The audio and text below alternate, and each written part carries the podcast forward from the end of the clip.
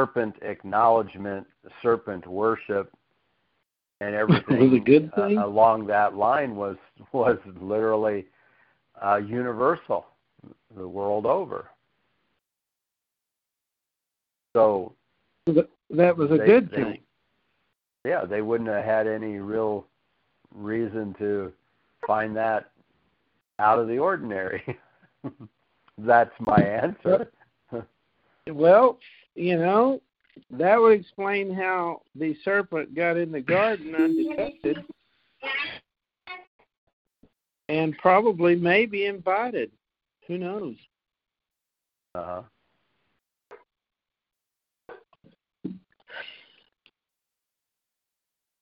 Well, um, yeah, in reading through the email, uh, this is one of the things that you know so oftentimes doesn't get understood. Your definition of demon, circa 1200, mm-hmm. an evil spirit, oh.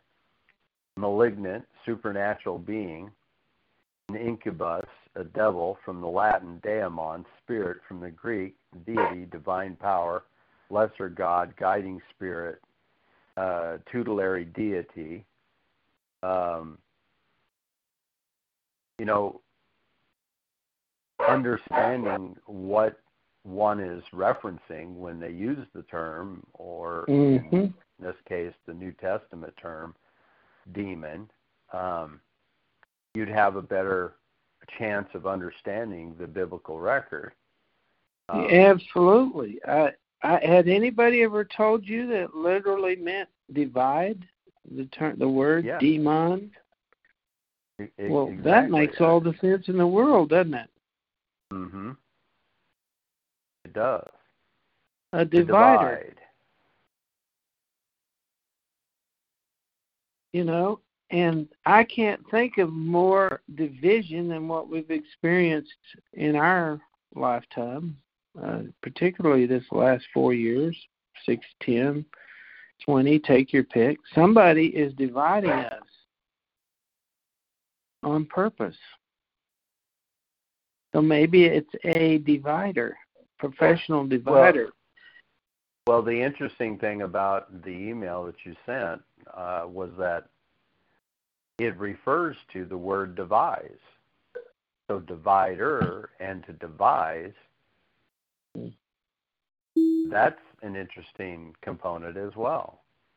Mhm. And I'd never heard about the incubus. I mean, I've heard the word lots. I didn't realize what it was. Mm-hmm. And that well, that all ma- makes sense. And certainly, as we see, as as far as the late 14th century to sever the union or the connection with becoming separated into parts. Um, mm-hmm. Definitely, definitely. Um, yeah, separating it apart. Um, in other words, you're one in accord with God, therefore I need to separate you out from that. Absolutely. That's what I I thought, you know, like right back to the garden, that was his sole purpose was to divide those two from their God because that was the result of the disobedience. Sure was.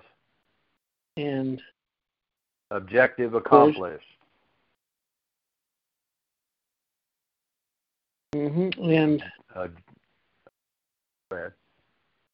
uh, I was just, I lost my thought. Well, and I, I was just going to say about that is that mission accomplished, and and um, you know what we have is the record of that accomplishment. Um, God's involvement in reversing what that accomplishment achieved, that separation. Mm-hmm. And that is the and gospel then, story. It is. And then on the other hand, our God said, if if there's any dividing going to be done, I'll do it in terms of my people. And so come out from amongst them and be holy. There's some dividing going on there, isn't there? So so if you start contextualizing all this stuff, you uh, you you get better understanding. There's no doubt about it. And and our God is an awesome God. I I got a text from John Friedrich, and you just shake your head and and say our God is an awesome God because uh, they marked that young lady off as gone. One of the uh, one one of the guys that was in the pickup truck, the EMS. Yeah. The, uh, mentioned that that one in the back is is brain dead or something to that effect. Sure. And he sent me a thing and just said, you know, I told him all the glory to God, brother. That's where mm-hmm. you put it when something like that happens. You give him all the glory. Yeah, no doubt. Yeah, um, uh, most definitely. And well, we put I those things in you... prayer. Yeah, and we put those things in prayer as brothers, you know, and mm-hmm. you know that a couple of weeks ago we I kind of brushed on this aspect of unity. You know, the word church is another one of these words. I was having a conversation with a gentleman today that I called in for some service, um, uh, and you know, he's a Christian. You can tell. Had the conversation mm-hmm. goes well. He wants to serve uh, mm-hmm. and be obedient, and um, there's so much baggage that that we are carrying. And the question came up: Do I do I just not worry about these things that that have created the baggage, and and go with the one thing which I know, which is um, believe on Him, trust in Him, and cast cares upon Him, and you know the the things of that nature. And and um, I, I said, well, certainly. However, there is one thing I want to say about the baggage. We do a great disservice when we go out and we're having a conversation just like you and I are, I said.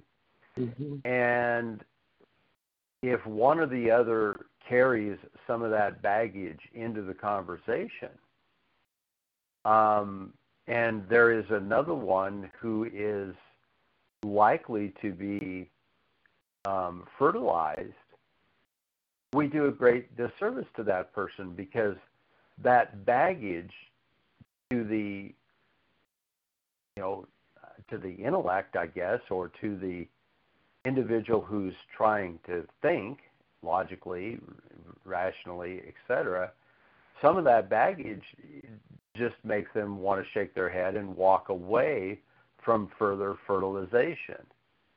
And he said, you know, I, he said that's that's a very interesting way you put that. He says, I I I admit that I I found myself just thinking I, I won't worry about those things, even his own shortcomings in his knowledge of Scripture and so forth. And I said, you know, like I just expressed here, my only caveat to that is that we do a great disservice to to those who might be fertilized by it. And I don't know if everybody understands what I'm saying by that. Um, but if you know, if I if I come out start start talking about, you know, well, Satan's you know got his thing. You know, this is all biblical mm-hmm. prof- prophecy. You know, uh, this is Satan's world. Uh, all of these kinds mm-hmm. of things. Mm-hmm. Uh, you know, it becomes something that uh, is is damaging to the body. Mm-hmm. Number one, and secondly, it's it's it's problematic in terms of fertilizing those who God is calling and is amongst your mix midst trying to be fertilized. And so it is incumbent upon each and every one of us, as the scripture says, to study to show ourselves approved and to rightly divide the word of truth. And if you're honest about much of what you see in the epistles in the New Testament, we have that very issue that's being expressed because those epistles were obviously addressing situations that were going on. And sometimes that's missed is understanding that there were issues going on and the epistles are relative to the to the record of how those issues were being handled. And that's you know, not insignificant. And so here we are today conversing with one another and conversing with like minded individuals who likewise want to bear the name of Christ as Christ's sons. And we have to be vigilant to not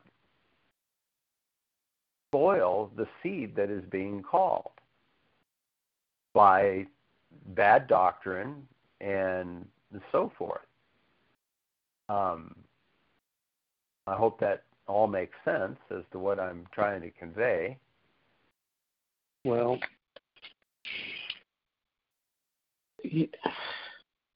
I don't know what you had in store for tonight. I just, um, I don't know what spawned that thought, but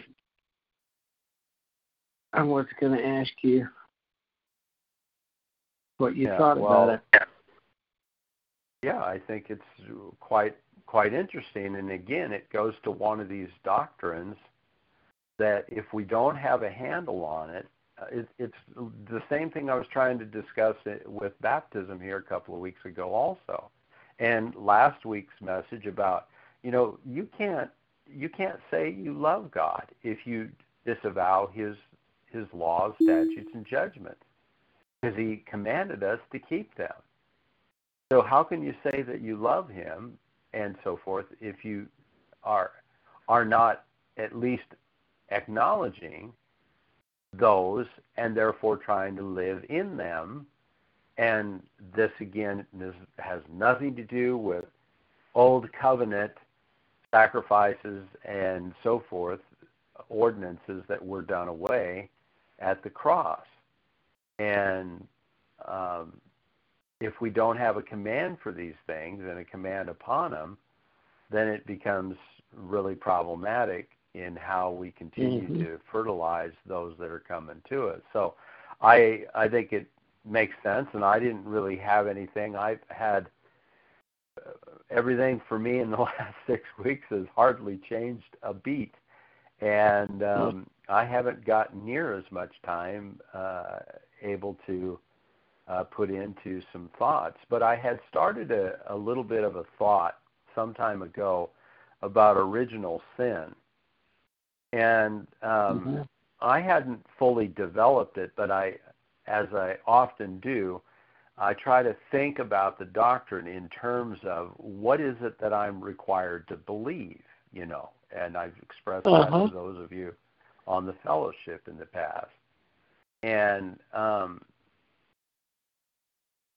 I, I found myself asking, where is it recorded that Christ taught the theology of original sin? And basically asked myself, provide the scriptural text. Mm-hmm. And if we were to go to a scripture just to provoke the thoughts and to move our, our thoughts in that direction. Like I say, I haven't developed this completely. I'm, you know, I'm thinking and thinking out loud, and of course I make notes and so forth. And so I thought, well, for lack of anything else, I might go ahead and and start this. Um, I'm going to work on my revelations um, um, well, dialogue and so forth for for future future ones that I, I don't want to do now because I want to once I start that I want to at least make sure that we probably carry through for a few um, fellowships so that it has some cohesiveness. Go ahead. Let me say this. We just heard several weeks ago a doctor talk about um, DNA changing uh, going on within our molecules by way of a injection. And this is what we are told to believe actually happened with with Adam. That that now ever since Adam, Adam changed the DNA and now we're born corrupted, right? Because of Adam? Yeah. Okay, and so from that point till now, everybody's born corrupt. Yeah, And- exactly, and and that that's exactly the direction that I was approaching it from to get an understanding. In other words, as I say, I have Mhm. to look at the doctrine and say, what is it that the doctrine is requiring me to believe? And as Mhm. I say, I don't have this developed out where it'll make logical, co- cohesive sense probably. But turn over to John chapter 9, and I'll, I'll begin with something here at uh, verse 1 in John chapter 9. As Jesus passed by, he saw a man which was blind from his birth.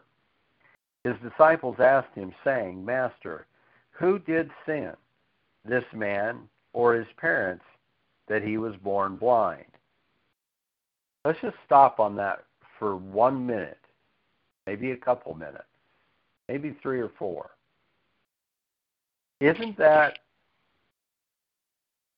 those two verses? In those two ver- verses, it seems to me that there is a whole lot that an individual can understand. The first thing that I understand from this is we have a man that's blind from birth. In verse 2, we have disciples who believe something that the person who sinned, either the man or his parents, must be the reason that he was born blind. See, are you following the way that I that I approach Yeah. and think? Mm-hmm. I'm trying to think about what it is that these guys must have believed. They And I must think have that like we're taught. Yeah, I've got it. I I'm, I must believe that they had some beliefs for the purpose of answering the question. And that's not insignificant to me. So when I read that, I say, hmm, wait a minute. There must have been some preconceived notion, preconceived ideas, and I need to develop an understanding for what those ideas might have been. Now, that kind of approach takes a long time to to see where it is that you're going to go. Mm-hmm. So, uh, anyhow, um, Good when, evening, uh, gentlemen. Hey, good evening, Rich. Hey, are you um, recording? Uh, yeah, I did hit the recording already. Thank you. Okay. Um, see, in verse 34, it says, of John chapter 9, it says, They answered and said unto him, Thou was altogether born in sins, and dost thou now teach us? And they cast him out.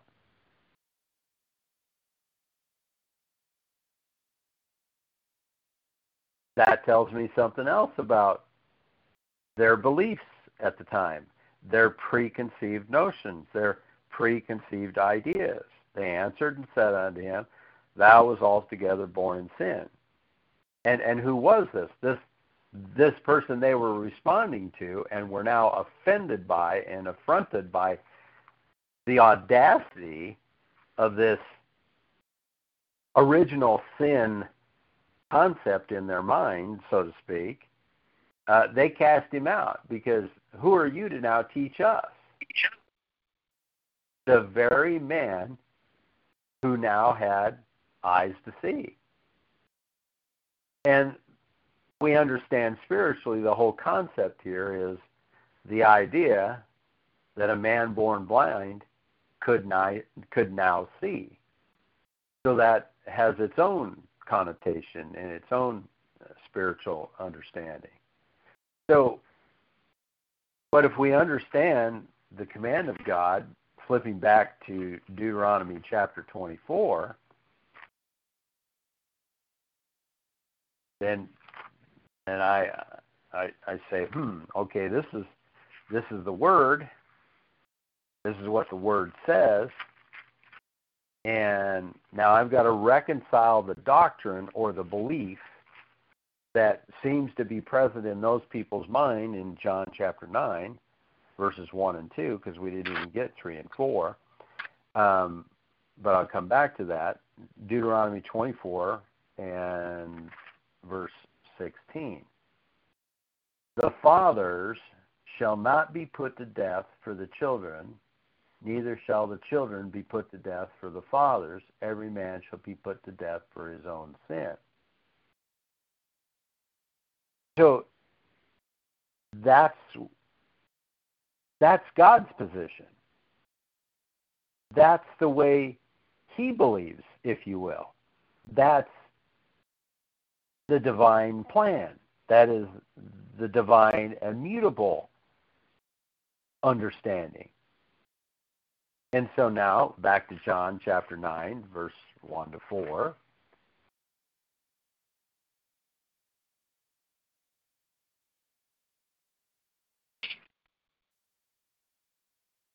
Going on from verse 2,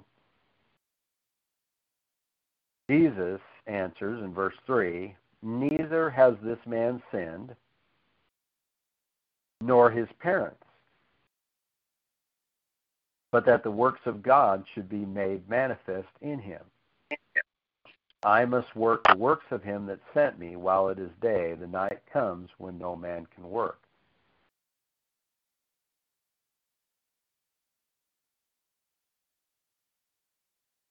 So he pointedly tells them that their philosophy, their doctrine, their understanding, their preconceived notion and idea that they held in verse 2 was incorrect.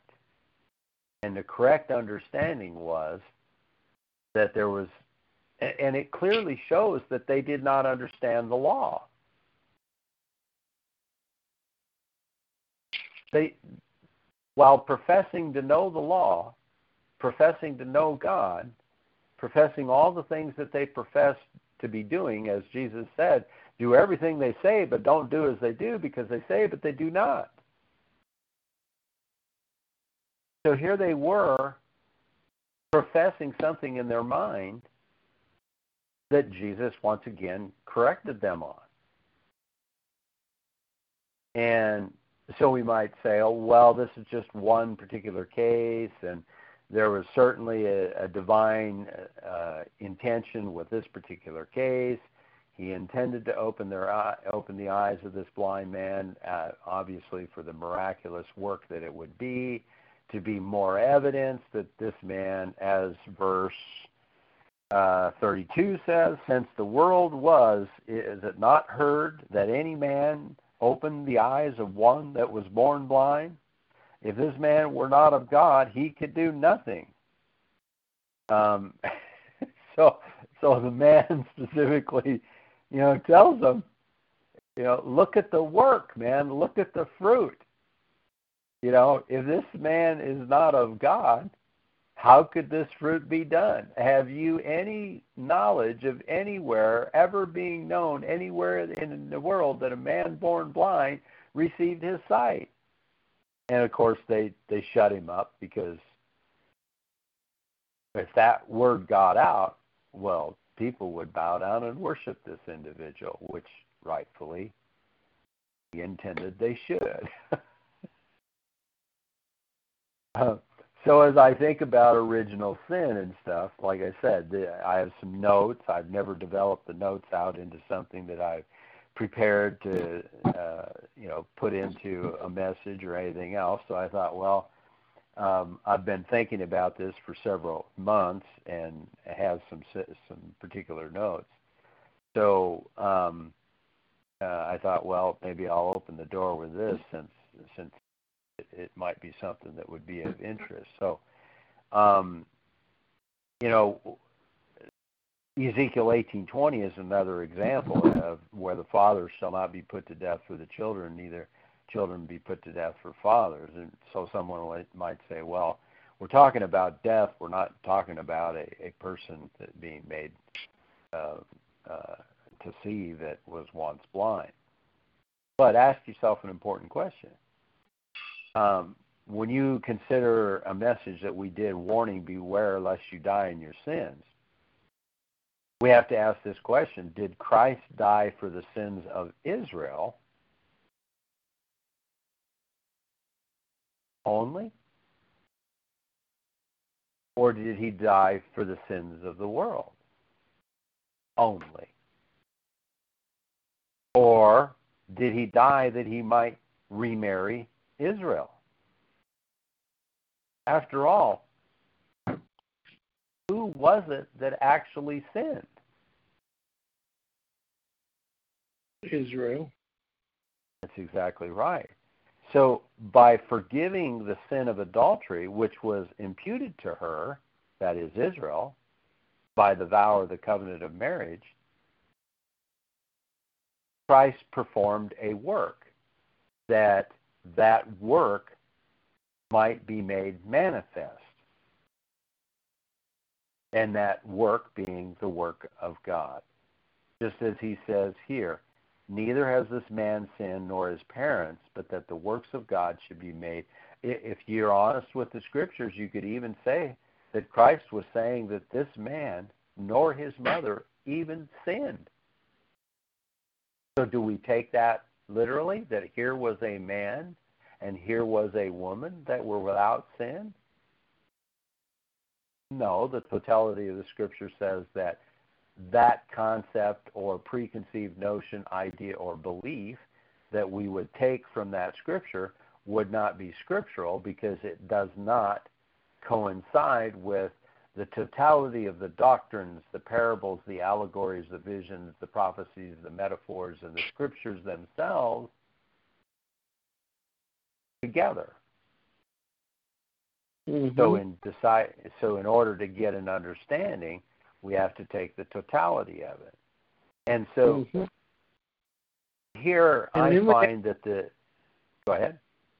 I was just going to say, and then, like in any study, we have to ask ourselves who would benefit from that doctrine. I mean, is it helping somebody uh, promote some way, possibly uh, to profit. You know, you have to look at things like that. Well, absolutely. That's a great point because in 9 2, that's one of the other things that it, it, puts into my mind as a preconceived notion, idea, or doctrine that they would have already had in their mind. And who would benefit from that doctrine or that preconceived notion, idea, and belief that they would thus then tell others likewise. And and that's exactly what you see in a lot of the church world, uh, at least in the early goings. You know, you had women who were told that it must have been sins that they had committed, that their children had various you know diseases or maladies or deformations mm-hmm. or any of these other things and then they felt like that child that was born was going to languish in purgatory without a soul or anything else i mean the you know the the doc, the record is replete with with doctrines and per, um, perceptions that were clearly erroneous but yet the church peddled them in order to essentially profit by them by having you come to them, give peace offerings and um, indulgences as we progress through time and so forth, in order to absolve oneself of the sin or to um, absolve the sin itself. And so that's another issue that or a belief that could be presented there just from one tiny little scripture. Yeah, I mean, gleaned. what if you had the potion to cure the guilt? Uh, you know, you just had to buy a little bit every week. Exactly. Uh, think of the the guilt the parents would carry with them for life. You know. Mm-hmm. Well, what can I do to stop this pain? Well, we just happen to have some over here. Uh, this is what you have to do for the church. And then what if? And then what if? In their own logical reasoning, they began to question those things, and mm. and then, you know, um, I'm looking for the word anguished about that as well. And mm-hmm. and how it is that they really needed truthful answers to. But flip over to Genesis chapter 10. Somebody can flip to Matthew chapter 1. I really don't know what scripture I'm looking for in Matthew 1, but um, oh, oh, I, I know nobody. You don't need to go to Matthew 1 and and Luke 3. I wrote those down as as thoughts to me with regards to um, the genealogical record that I'm going to go to uh, in reference to Genesis chapter 10. And we don't have to necessarily read through things in, in the genealogical reference here at Genesis 10 either. But the point is, is that the genealogical record of Adam, of Genesis 10, Matthew 1, Luke 3, can be fairly accurately determined to date to a period of time beginning around 4,000 years BC. And the archaeological evidence of the existence of men or man before this time would indicate the quote unquote fall of man, if you will, as a result of Adam's sin to be really quite a dubious distinction. Now, I know I said that maybe fast. Did everybody catch what I'm saying about that?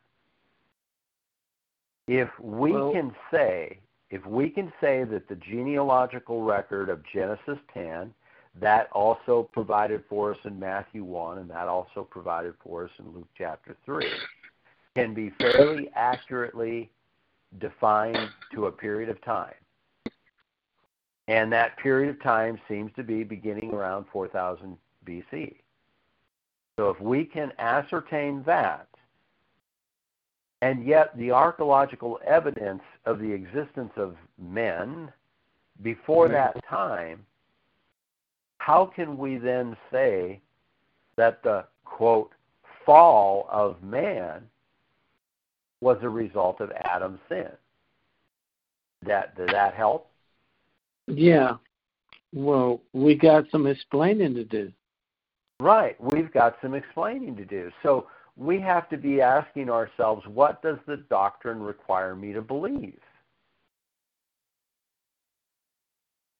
So, from a starting point of what is the doctrine requiring me to believe, I, I have to, you know, ask this serious question, which really creates quite a dubious uh, issue. And, and a dubious issue, meaning, meaning the distinction that original sin begins with Adam. Um, if we know that people died before Adam because their remains are in the ground that the yeah. archaeological diggers have dug for and found, mm mm-hmm. then I have to consider that this dubious distinction that because of Adam, we all now die. There's something the Chinese, wrong. The Chinese can go back 30,000, 40, 50,000 years. So, yeah, there's a problem now. So so now this this dubious distinction that you know original sin originated with Adam. Um, this somebody's got to answer. Well, Doug, they were good till Adam. Then it went bad. But then why die?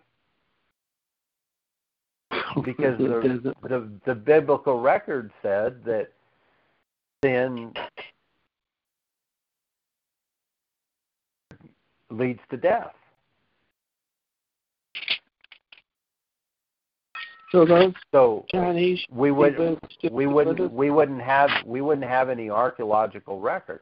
All right, and so the point is, um, Genesis chapter one verse twenty seven indicates that God created man in His own image, male and female. He created created them, and then at Genesis two eight it records that the man He formed is the subject of the record. He placed in a garden east of Eden. So you have in Genesis 1:27 God creating man in his own image, male and female, he created him. And Genesis 2:8 records that the man he formed, what man? The man is the subject of the record. He placed in a garden in the east of Eden. Man therefore has existence prior to Adam. Adam is simply that man which the record of 2.8 reflects. Are you following me? Mm-hmm.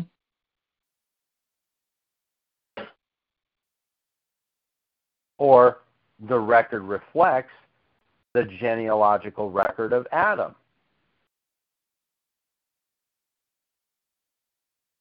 So the theology thus required to conclude the life of men upon the earth was without death, and the earth was life and life only before Adam.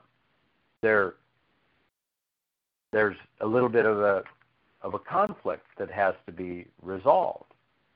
Yeah, and and there is clear history to reflect that Adam had an impact on mankind. Um, Well, certainly the genealogical record of Adam, hmm because that's what the biblical record is from Genesis 10 on. hmm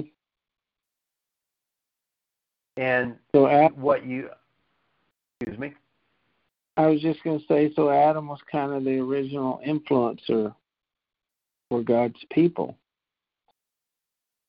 According Um, to the but- genealogical record of Adam. But this was prior to Abraham. That's But- correct. We we must remember Noah. So That is correct So- also. yeah, But all I'm all I'm trying to express is that is that we we have to break that genealogical record up according to the way the Bible has done so. But the church world for the most part has amalgamated it into one. And by doing so has created a doctrine that has problems. So, if God set into motion a plan through Adam, execution and during the execution of that plan that Adam failed in some specific element in being faithfully executed, the plan would suffer an imputed suffrage. And that would emanate or ripple throughout the plan or the project until such time as the failure or so forth could be could be corrected or the plan was in motion to have it corrected. So, right, Russell, that's exactly what you essentially said um, in terms of, I, that's why I keep saying the genealogical record of Adam. And, and this is why it's important, as I was talking to the fellow today, we have to understand our own biblical record enough to be able to correct the doctrine because if we don't, we're peddling the same propaganda. Why should we be complaining about the propaganda of a monarchy or a, um, a, democratic republic or any one of these other alphabet organized uh, uh, government systems of the world if we can't even correct the own propaganda within the biblical record that is there for us as a record. It's not not God's idea that we should confuse words and confound um, things into our own, you know, ideological sphere or our own belief system. We're supposed to rightly divide the information mm-hmm. that we mm-hmm. have. And if we're not, you know, we are in some respects a problem for our own kind, our own people, our own, you know. And the best analogy of that would be Russell has a historic has a family history. If Russell mm-hmm. allows somebody in the family history to alter the family history, and Russell's got to say, no, that's not right, or um, Rich says, no, that's that's not right. You're you're putting something into the genealogical history that's not correct. I'm not. I can't allow you to put that in. It's incorrect. You would do the same thing. You would correct mm-hmm. it. And so I tried to express to this man today that we can't just take a cavalier look at it and say, well, I'm just going to believe in Jesus and I'm going to tell others to do it and all the reasons why I do and and that should be good enough. And you know, I'm I'm not here to judge him in that basis. I was trying to express to him how I see these things as being more important than that. And as Pastor Peters taught, you know, if you had an inheritance coming, wouldn't you want to know it? Or would you want the propagandist attorney or the estate uh, leader uh, to to tell you all sorts of stuff until the day you are about to die, and then he says, "Oh, by the way, you know your father or you know whatever did this, and it's in an estate for you."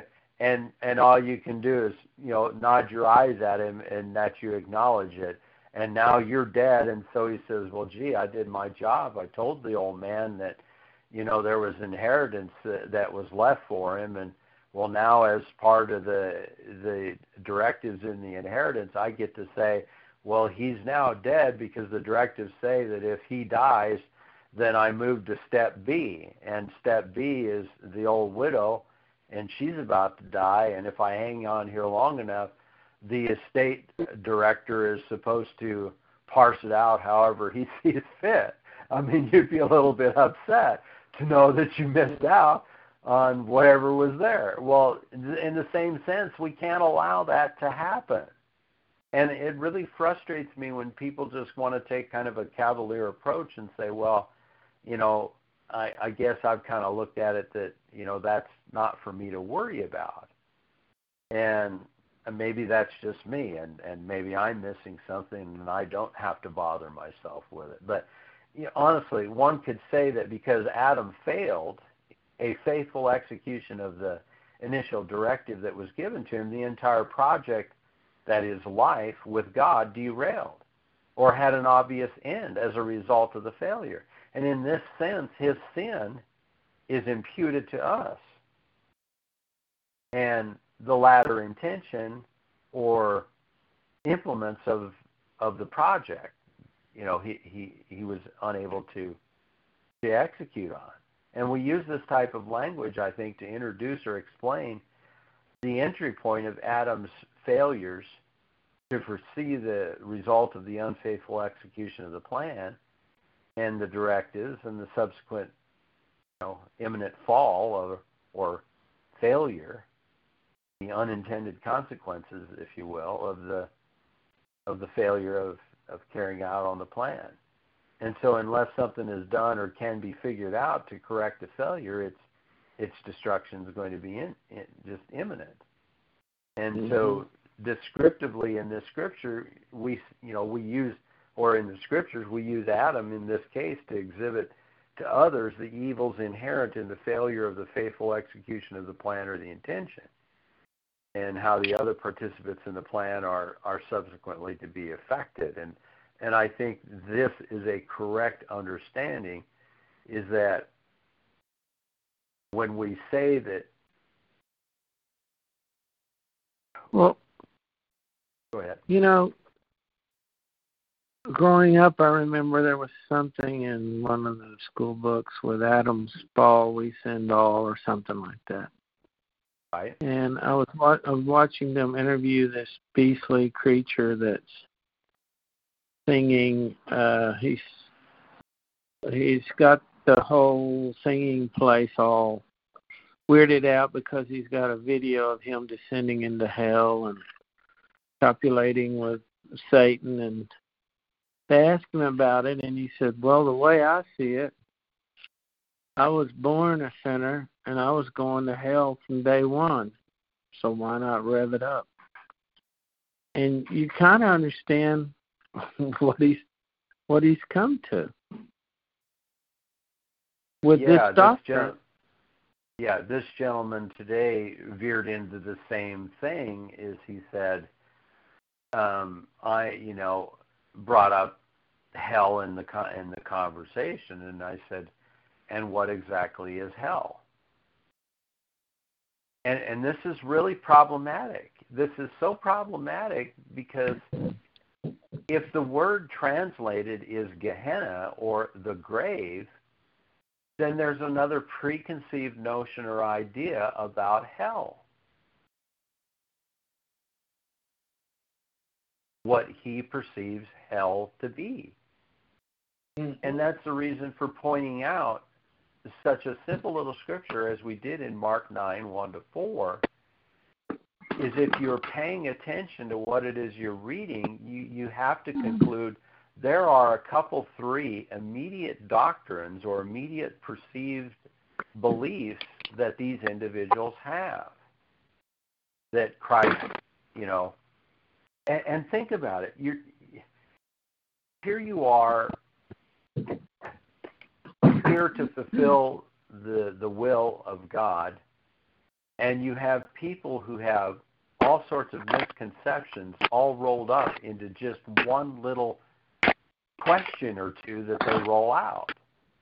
And you understand that that's the way we find ourselves too. We find ourselves where we have, in just a simple little conversation, two or three or four or a half a dozen false conclusions, perceptions, ideas, doctrines manifesting from the lips of that individual that we're talking with. And so, as I say, these are a couple of the first, you know, things that I began to tackle in my mind as I lay out the groundwork for how I'm going to get into study on it. And so the reason I thought maybe I'd just throw it out here tonight, uh, in part because I've just been so overwhelmed here the last six weeks that I I just have not got good study time in, and I'm a little bit fractured in all the the things that I've I've been wanting to kind of conclude some studies on. But this one here, you know, the the doctrine of original sin was one of them. Now, the third item, so I gave you the first two items of some thinking that I had, and then the third one was that all men are basically guilty according to the doctrine because we're all descended from Adam and thus we've inherited Adam's sin and are guilty. Well, you know, everybody on this fellowship, we've understood that biblical record in there from Genesis 10 on, there's no escaping it. We are dealing with the genealogical record of the descendants of Adam and no others. Others are discussed periodically from time to time in relationship to the genealogical descendants of Adam.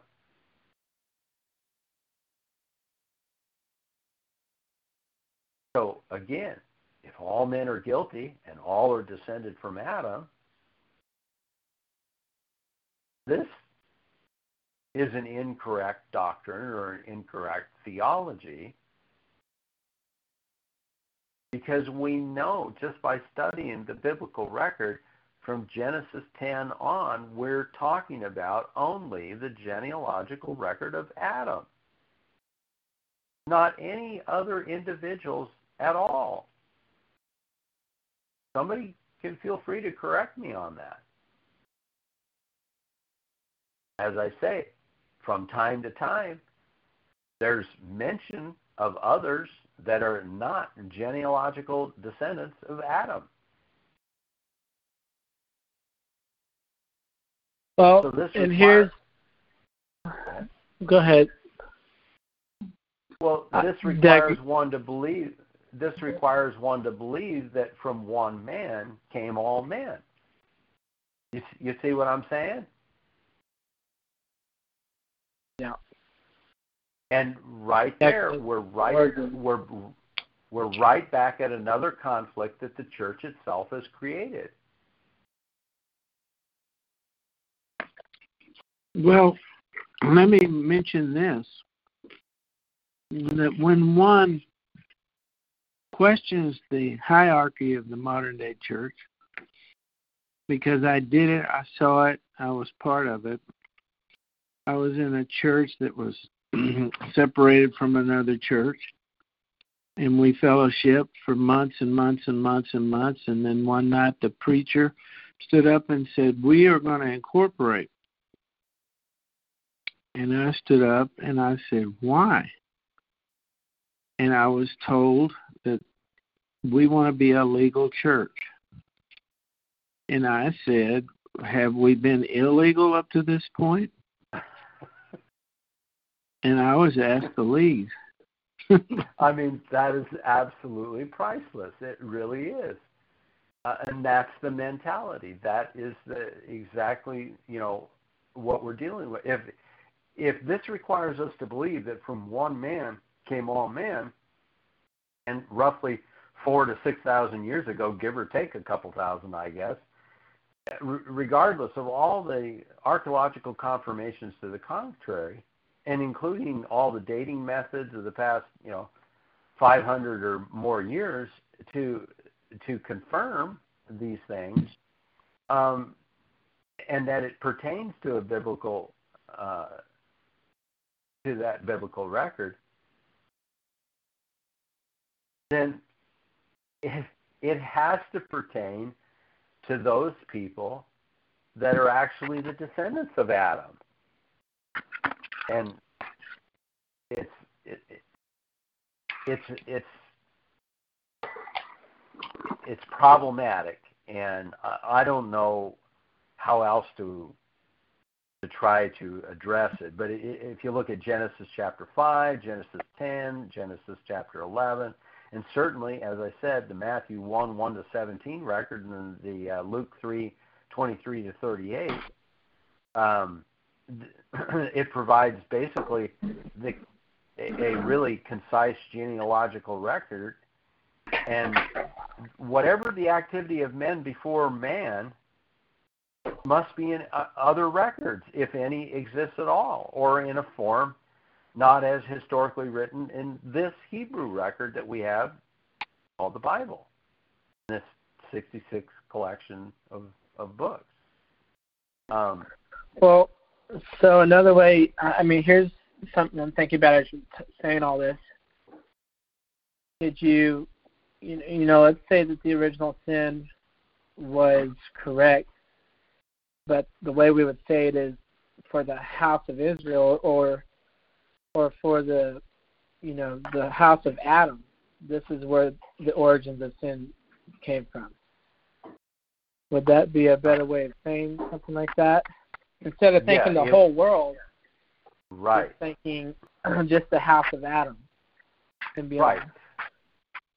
Exactly. That would and, be a more correct or literal interpretation, if you will. You know, I hate to use the word interpretation, but clearly the other interpretation has a problem, and and that's what's kind of got the church in a problem because it it it makes a mockery essentially, and people that are trying to use their brains for thinking look at it and say, well, this is a bunch of hooey. You know, this just logically, just logically thinking through this, um, this can't even be, you know, doesn't even make sense the way that it's been put together and peddled out here, uh, you know, by an organized church, if you will. So yes, absolutely, we could we could say that something happened with Adam, which clearly affected, um, you know, those that would follow well, after. And it, go ahead. Here's something to think about too. When the lady got through with all of her menfolk accusing her of all kinds of things, what did Jesus say to her? Remember what he no said, more. Doug? He said, Go and sin because you're a born sinner. Keep it up. Right. That's right. Well, You the can't other thing I help was going to say is if we're condemned from birth with the original sin idea, you know, isn't that kind of a problem for What's the point? you know any kid that dies before age of accountability? I mean, I mean, what about age of accountability? What about children that die? They Oh, just get very burned. good. Very, very good point. Now you recall in the New Testament, um, um, what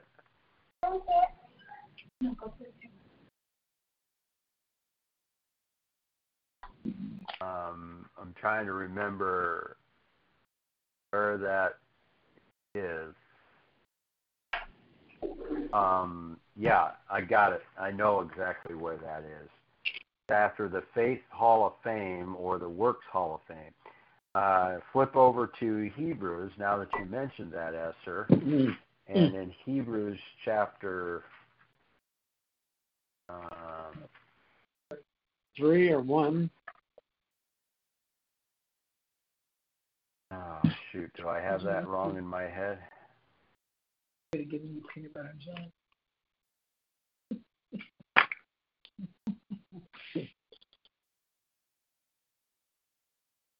Esther can look it up. He's got the I was thinking it was in it was in twelve or thirteen, uh, but it's a scripture that says before uh, either Jacob or Esau had sinned. Um, I'm looking in twelve of Hebrew. Um, lest there be any fornicator who has Esau. Um, uh, if you recall the scripture, he says that before the children had known good or evil or something of that nature, um, he already knew um, who was going to receive the inheritance. Um, that scripture's not coming to mind to anybody else. Huh? Well, wait. Tell, tell me how it goes again.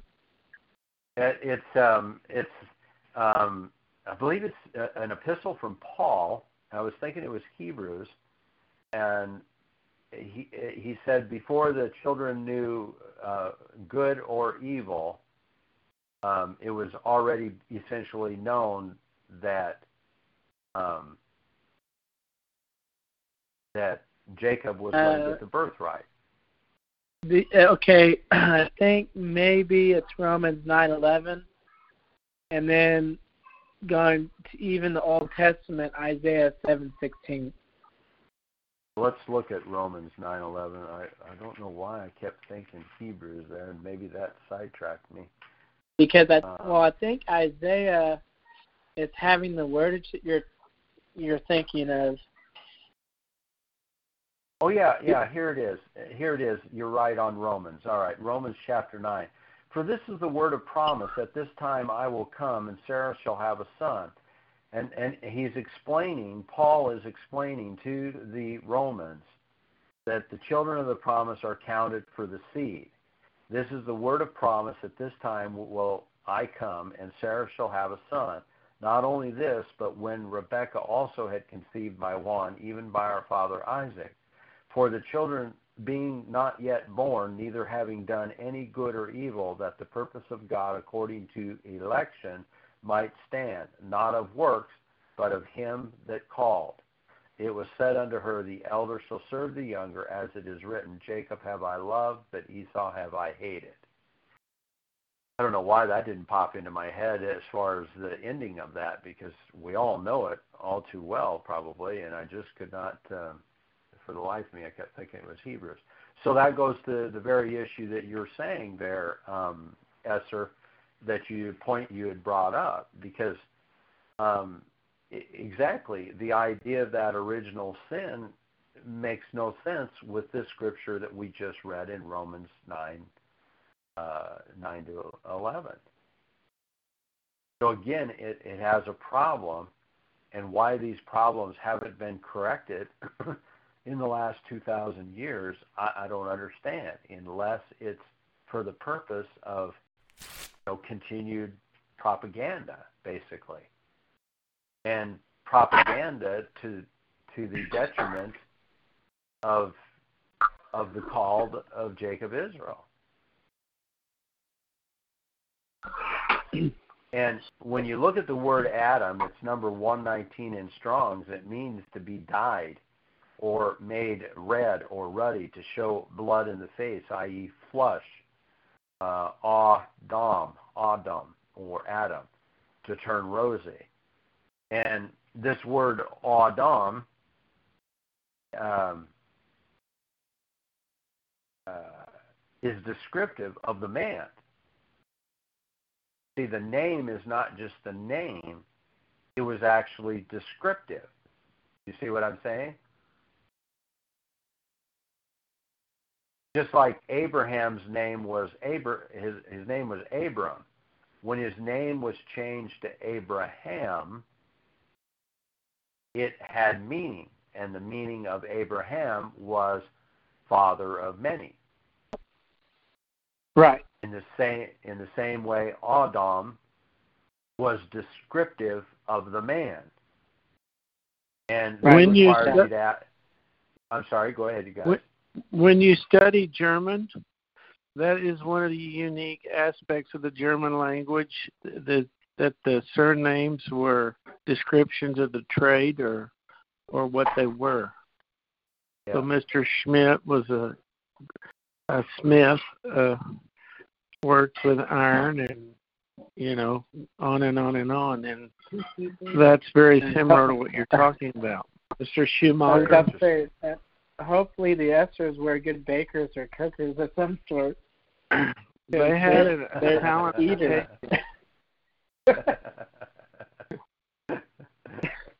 uh, yeah. Well, that is that's really interesting because, and, and that's the whole point. That that is what is very important about the Hebrew language and so forth. And so, um, so again, this requires us to ask the question: If men before Adam were therefore not subject to this guilt, you know, this this guilt of original sin, if you will, and if they were not, why not? And why are those that are after Adam to suffer under a punishment or a curse upon all man? If well, if I'm not if I'm not to be if I'm not to be if the children are not to be put to death for the sins of the father, and yet Adam sinned and in Adam all die, there must be some understanding that we have that's incorrect in our interpretation of what those scriptures say. Well, think of this. I remember when I was getting, uh, how do you call it, um, some spankings as a young child. I can remember trying this one on mother or daddy. I can't help it. I was born this way. it didn't work. they'd have to beat the devil out of me. and you think about that. You could make that case, couldn't you? I can't help it. I was born this way. Oh yeah, well there's been many that have made that case. Whether it has procured any favor or not, I have no idea. Well, the church backs them up.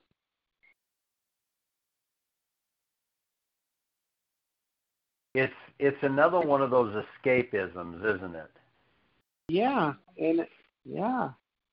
It's the it's, it's, it's the uh, it's the what did they call it? What's the goat? Um, the, it's uh, everybody but me is responsible. Everybody else, oh, but not me. What's the what's the term I'm looking at? Um, scapegoat. They put their sin uh, the scapegoat. I guess that's what it was, Rich, right? Yeah. Yep scapegoat. Yeah. So they cast their their their sin upon the scapegoat. so, but um, so as I say, as I started thinking about these these um, you know theologies, I try to to look at it and ask what the what the doctrine is requiring me to believe, and um, these are some of the questions um, that I've thrown out to myself in order to try to find answers and to arrive at answers. Uh, and actually, when you think about it, Uh, all of those after Adam suffering under a, uh, a punishment or a curse upon all man, it requires us basically to see God as as really unjust for punishment of an offense of another at another time or place in which others had no part or knowledge. And that thought popped into my head as I was thinking about our condition with regards to these man made governments. We're required to, to just suffer under these man made governments because we seem to have no ability to effect change no matter how we structure these man-made governments, we suffer under them as as the injustices continue to grow and mount. And I'm sitting there going, you know, I I don't see any reason why God wants us to see him as unjust and unfair and being punished for the offenses of another. So then I gave myself an answer to that and said, well, that's why he gave his only begotten Son, that the world, through him, might be reconciled unto him, recovered from him. Well, that had some additional problems to me in my mind as well. I wrote a couple more questions and thoughts you know, uh, pertinent to that. But these are general foundational principles which put in question the doctrine or theology of original sin. And as you just learned, hopefully, they're merely just questioning of the doctrine. They're and this idea of universal sin or original sin and and the imputation of sin or federal headship of sin and so forth. Um, I, I think there's some things that, and I'm sure there's probably some pastors that that have know a command of this and and have answers. I'm just not sure that every answer is is going to stand up to the test of an individual um, challenging question. And I well, never. Go ahead. I think I told you Esther when you were younger. I, I hope I did there's just a few things in this Bible that we don't understand. Or, but it's okay to ask the question, I think, and maybe we can come to an understanding. Well, one thing I'm just thinking about as well is modern day church system has done a really good job of making it the Bible is all inclusive instead of it being exclusive And in learning where there are you know maybe areas where there is you know some um, inclusive things but there's a lot of it's just specifically for us from my you know from what I see. And but if you go and talk to anybody, they're all it's all based on everybody every Tom Dick and Harry in the world. Yeah. That this was specifically for everyone, you know. Yeah. Exactly. Yeah. Yeah, it is a it is a, a another one of those things that becomes uh, a part of the propaganda or the doctrine. But you know, one of the things then that I asked myself another question on, I I, I asked earlier a similar question. Um, where in Scripture do you recall Christ ever using a term such as original sin, inherited sin, imputed sin, or even referred to Adam as um,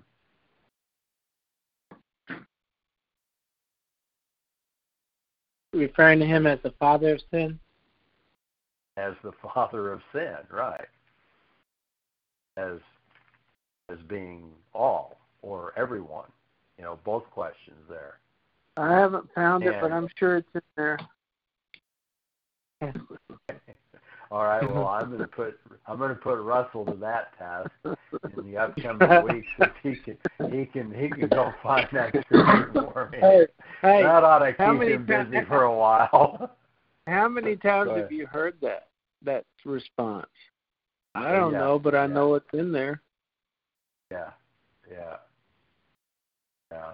What is that old saying that our previous pastor used to say about not so much that what you know ain't so. Do you remember that? Yeah, yeah. How did it It go? ain't, so, it ain't so much what you know that ain't so. It's what you know that. It's what you think up? you know. It just ain't so. Huh? That, that's that's it. Yeah. It's what you think you know that just ain't so. yeah. There's a lot of truth to that. Mhm. We are born programmed. I mean, we Yeah. get programmed from the minute we come out. Well, and and I was just going to say, in the decades that followed Christ's death, burial, and resurrection, and indeed before even two centuries had passed, much of the oral transmission about the gospel message of of Jesus' death, burial, and resurrection was already inconsistent or even untrustworthy from whether it was from Tertullian to Calvin. Um, you can find the doctrine of original sin emanated from students of the Bible that call themselves theologians or church fathers. And the benefit that we really have today is the multitude of historical manuscripts from which to draw from and the language lexicons and thesauruses which help us to determine accurate meanings in today's language, as long as we won't pervert it with our preconceived notions and ideas and doctrines that we've been holding to. Mm-hmm. And with all of this today, as I say, it seems hardly possible that we could actually get things wrong or indeed hold on to a belief or a doctrine or a theology due to these preconceived notions and beliefs. But just as you said, Russell, believe you me, we learn it and we hang on to it. Mm-hmm. And I didn't mean this gentleman today any disrespect at all, but I I was hoping to correct him in that he wouldn't cast it aside so cavalierly the duty and the responsibility that we each we each have to rightfully rightly I should say divide the word and Why don't you why don't you tell the audience the definition of cognitive dissonance?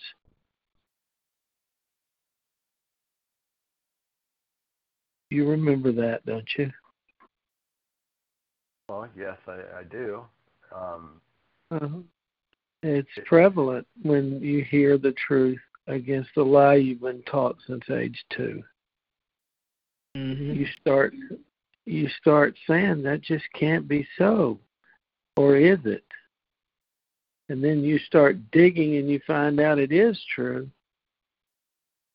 You uh, you've been through some COVID fog, uh, through, through that learning about the lie. Exactly. And you could list you could list numerous numerous of them, you know, that we've been well, told our whole life. So I believe this was brought up in our leadership meeting on Monday about cognitive dissonance. And the example was your your subconscious he was treating the subconscious as that gut feeling and in the conscious you know being trying to think it was your subconscious was your gut feeling and then um, your conscience being you know making irrational decisions at times is that is that correct as far as the idea of that cause uh, of what you were saying well well let's let's just let's just say it like this it's a psychology so yeah. Esther to Esther to answer your question if I'm trying to talk to a group of electricians, mm-hmm. I might tell them that cognitive dissonance is this, and I might relate it to if your gut says, yeah, this is the right way to do this, uh, or your gut is saying it isn't, and yet your brain says, well, I can get by with this or whatever, I, I don't know. Mm-hmm. I don't know in what context and so forth he was doing that, but let's just suffice it to say that it's it's basically a psychological aspect. But the cognitive dissonance aspect is is that you're holding a person, you're holding your ideas or your belief or things uh, that are pertinent, whatever it may be. And in the case of you know an electrician and so forth, you're holding what those things are the value or the belief and so forth, and how you're going to uh, work around that in order to keep your head um, uh, from doing what you know your gut or your heart wants to do. Now, the best example right. spiritually would be Paul's reference to what I what I do I hate. What I hate, what I do not, is that which I ought to do. Um, you know, so we struggle with that with our own spiritual uh, aspects is that we know those things which we've been taught are wrong and sinful, mm-hmm. and yet there's if there's a propensity to want to veer off the path and go ahead and take a bite of the apple just to see how the bite tastes and thinking that oh boy it it really didn't taste too bad maybe I could do it again um but you know, and there there's various ways, I guess, to to approach it. But cognitive dissonance is that you know what is good and right and wholesome, and then you you elect to do the alternative. Uh, it's clearly well, a psychological aspect. Well, well I'm just thinking about. I'm just thinking about. So we're saying it's psychological I'm also just thinking about the overall brainwashing of children as they grow into adults. Mm-hmm. Training that that uh, that aspect of your mind, you know, to where when they do hear truth, they see it as a lie because they've been trained from the beginning. You know, they these habits have been established at a young age, well, where they they don't recognize truth as truth. It's a lie to them because what has been told to them as truth is a lie. Well, since we're making confessions, um, I'm thinking now. I'm just thinking out loud here. Uh, Jesus, I'm told Jesus was a beautiful redhead, light complected, six foot two, um, very intelligent man. And uh, somebody can prove these things without question. And then in my mind, I'm thinking, oh, yeah, and by the way, he wasn't Jewish. Okay, now I'm thinking, wait a minute. They tell me he's from the Middle East, and that's all Arabic people, and there's no way he could have red hair, and and he had to be a Jew because that's where Jerusalem is now. And so, and then the other side says, but wait a minute, uh, maybe this, uh, maybe there's some things you haven't learned that that that don't mesh with that. And so, in your mind, dissonance is confusion. It's it's things not adding up. It's where you're saying, wait a minute here. Is it possible I've been lied to? Or, you know, your parents are not intentional liars. I mean, good parents do not lie on purpose, but they do pass information on. Right. And so, Well, right. uh, that can be a problem. Now, the good parent, let's say Dougie, Doug is my child, and he comes to me and goes, Daddy, uh, some things you've been teaching me that aren't adding up. And I go, Dougie, you know better than that. Now tell me everything you know. And he proves some things. The good parent weighs this, introduces logic, and says, "You know, Doug, you you might have got me on that one. I might have been believing a lie. Thanks, son. I appreciate that. You have helped me immensely." And I give him a, a mint stick or whatever, and he goes on. So that's what I was kind of thinking of, and cognitive dissonance. Uh, dissonance. It's cognitive. It's it's the things you've been challenged. Now, what are you going to do with that challenge in your mind? Well, you know, and kind of speaking the same the same thing. I I've been listening to a guy named and I don't know if Doug if you've heard of him before. Dad, I think Texas told you about him.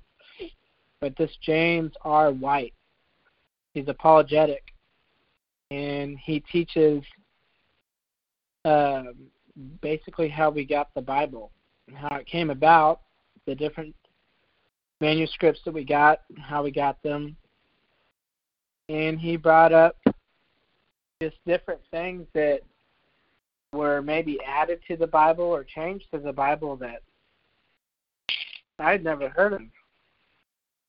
And it was kind of an eye opening thing where it's like, man, I really need to dig a little deeper to find out, you know, the the Bible in general, you know, and just why why we have these scriptures that we're toting around, how they came about, Mm-hmm. you know, Right. and and to understand just these different things that these words that have been added or or taken away, and I don't know, I, I just feel like that's very interesting, and I, I'm starting to feel like it's more important, especially with our kids, and trying to to give them a good foundation. Absolutely. Man, yeah, I would agree with that, and and and it's all the. I've often said that I think having children um, does just what you said, Esther. Is it it now creates a confirmation in your mind that this is kind of serious. Um, yeah. You you teach that you teach the child that the oven is hot and not to touch, lest they should get harmed. Um, you would not, in the slightest possible degree, think that that was insignificant to teach that child that. And so I look at at what has happened with us doctrinally and so forth as a church, as, as that term has become known and used and so forth in societies today. And I say, you know, this is a very problematic thing. That why would we want to continue to mm. teach this this kind of thing. I would not want my child to to learn something that was not correct. And so we spent a lot of time in our home trying to analyze these things and and have an approach to things to make certain that what it is that we're saying or discussing about the scriptures is is number one correct and it's not just a, a theological bias or a doctrine and that's that's part of that whole cognitive dissonance thing is is biases and so forth that that come into the dissonance as well. And um, so as you said now as you approach your rearing of your own children things are becoming more important to you in terms of how you want to ensure that they're going to be rightly trained. And then that where it come back comes back to you and you think, man, you know, I need to get some things figured out and get some things down pat so that I am going to do right by that generation that I'm raising. And that's exactly what you're experiencing, isn't it? Yeah. Yep. I mean, uh, it just, yeah, there's just a lot. I'm, I'm trying to we're we're we're trying to get you know uh, Ezra and Amy are starting a more traditional uh, school lessons and everything in September. So I'm just trying to make sure that we get kind of a good foundation going and yeah, and then all this absolutely. information, you know, just coming about, and it's like, man, I need to make sure I'm ready for for it. Yeah, absolutely. Well, and that's uh, that's you know, like I say, this this tonight I didn't have anything particularly uh, put together, but I had been considering this idea of original sin and and thought I you know maybe we we begin to open a door on it. Uh, it's not that we have to go here again next week or anything else, but the basically the center point of this universal or original sin, as I understand it, or this federal headship theology or doctrine, arises basically out of the Book of Romans. And I don't know why I hadn't considered that that scripture was in Romans, but you know it was it was written by the Apostle Paul just just before the destruction of the temple, probably around oh 45 to 60 A.D. And um, it was written to the Roman Israelites, and so there's a, a number of things that we could approach in in Romans uh, to begin some you know general study on it, and and see if our understanding or what the scriptural intent was of Paul here is what the church world is is is peddling and and so forth. So like I say, it's just one other one other thing that that we may need to get a better handle on. And I know we're pretty much up against the top of the hour here. And Melissa had made a note in the chat that Arabs and Middle Eastern people are not the same. Arab means to mix one thing about that comment that she makes is that there are a lot of people in the Middle uh, Eastern uh, regions that they are, um, you know, blue-eyed individuals as well, and and so forth, and they know um, who they are much more than than other Middle Eastern or excuse me uh, European Eastern Europeans and Americans know who they are and how they fit uh, biblically in the record, and that that's a, a good point. So, anyhow, that uh, I don't know if we got very far on some of the thoughts on that, but like I said, it was just kind of an, a door opener to some things that we can do in the future, and and as I say, I am working on uh, a number of things with regards to the book of Revelation and approaching some things there that I I'm not ready. Um, when I start that, I think that we should have a sufficient amount of time to keep moving with it and you know carry it for several fellowships.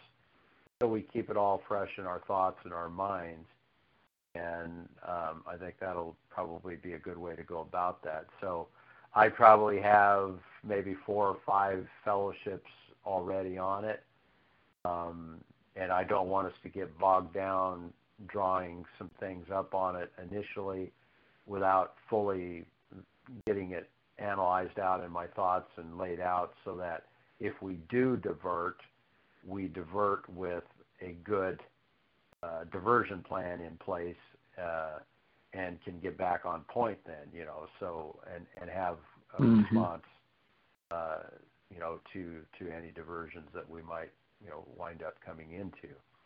So those are just mm-hmm. things I'm trying that I'm trying to do with preparing that, and hopefully in the next few weeks some things are going to slow down for me, and I'll be able to do that. Um, so I'd like to uh, I'd like to say a prayer. Absolutely. If you if you don't have anything else to add to or take from the fellowship. Closing prayer. Okay. Lord creator of the universe, up on high, Father, you know that that my son Texas and my son Esther have been afflicted with really hard to explain things. And Esther's eyes need need your your healing. And my son Texas needs your healing with this weird virus that's come upon him out of nowhere. So, Lord, I'm joining hands with these people through the telephone, and we are asking you to fix this or heal them in a most humble way, strictly because we know who you are. And you're the one that we come to in times of afflictions. So, Father, please hear my prayer of healing for, for these two boys and then meet the needs of all the other family members, of course, and meet the needs of our study group people. And then, Lord, when you when you do answer our prayer, may we never forget and always, always glorify you in it above all. I thank you, Lord, and I certainly expect you to hear my prayer. Yes, Father, we do. Come to you, uh, more than two gathered together, calling upon your name, asking for our great intercessor, the gave us to bring these words to you in the most way possible. Father, one thing that I remembered here the last couple of weeks, calling on prayer, calling on you in prayer, our immediate interest, I guess, that we would consider that our request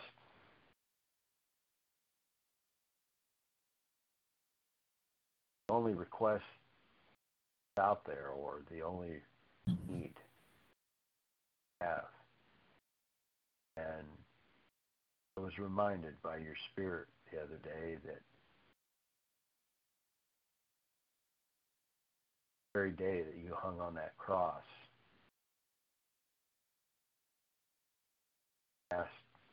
that cup could pass from you. Nevertheless, not my will, but thine. Amen. And made me pause and say, Oh, Father, easy for us to ask things that we would want. They're within our will. Nevertheless, Father, thy will be done. Mm-hmm. These prayer requests and these requests for healing, that your will would be done. That in Amen. we get glorify and give praise and thanks. Lord, as Brother Russell said, there are definite things that are happening. Father, we just lift so much up to you that is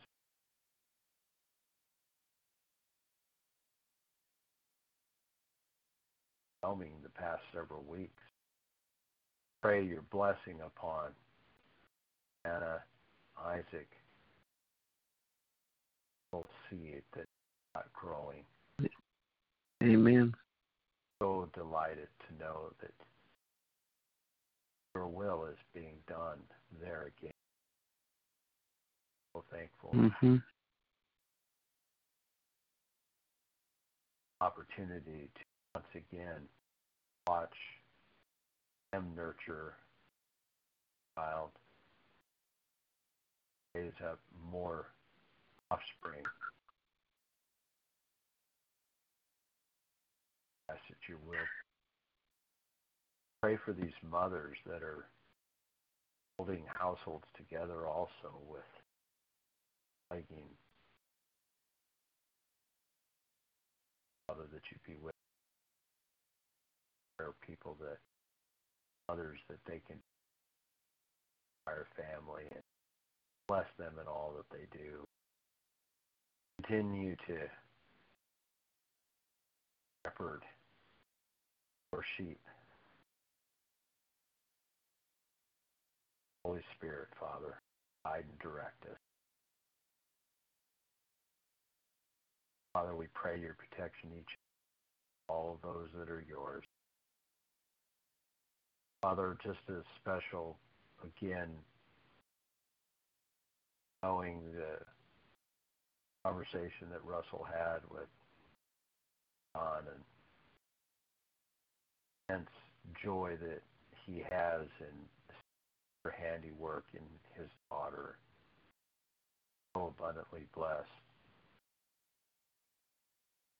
by your wonderful healing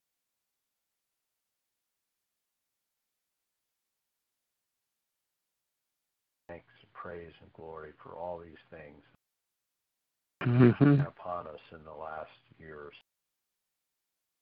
All the Mhm. guidance, Yeah. direction that you've given.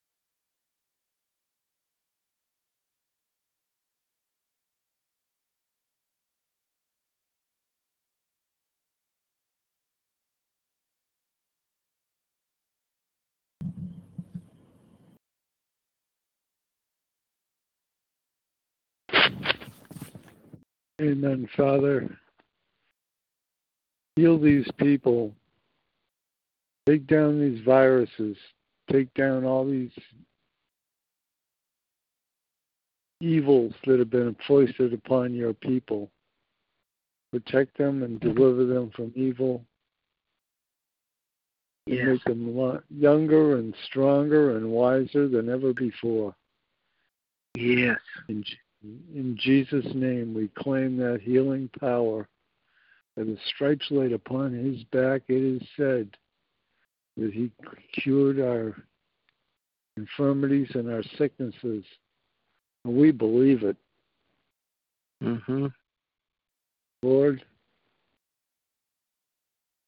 may your will be our will. In Jesus' name we Amen.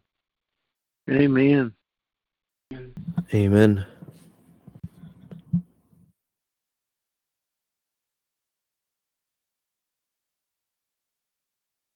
Did I lose you, Doug? Oh, I'm just soaking in, uh, soaking in the prayer. You requests. breathing, breathing in that sweet aroma. Well, you you were cutting out there for a while. Thank you, Rich, and good night, everybody. Good night, guys. Good night. All right. Good night, all.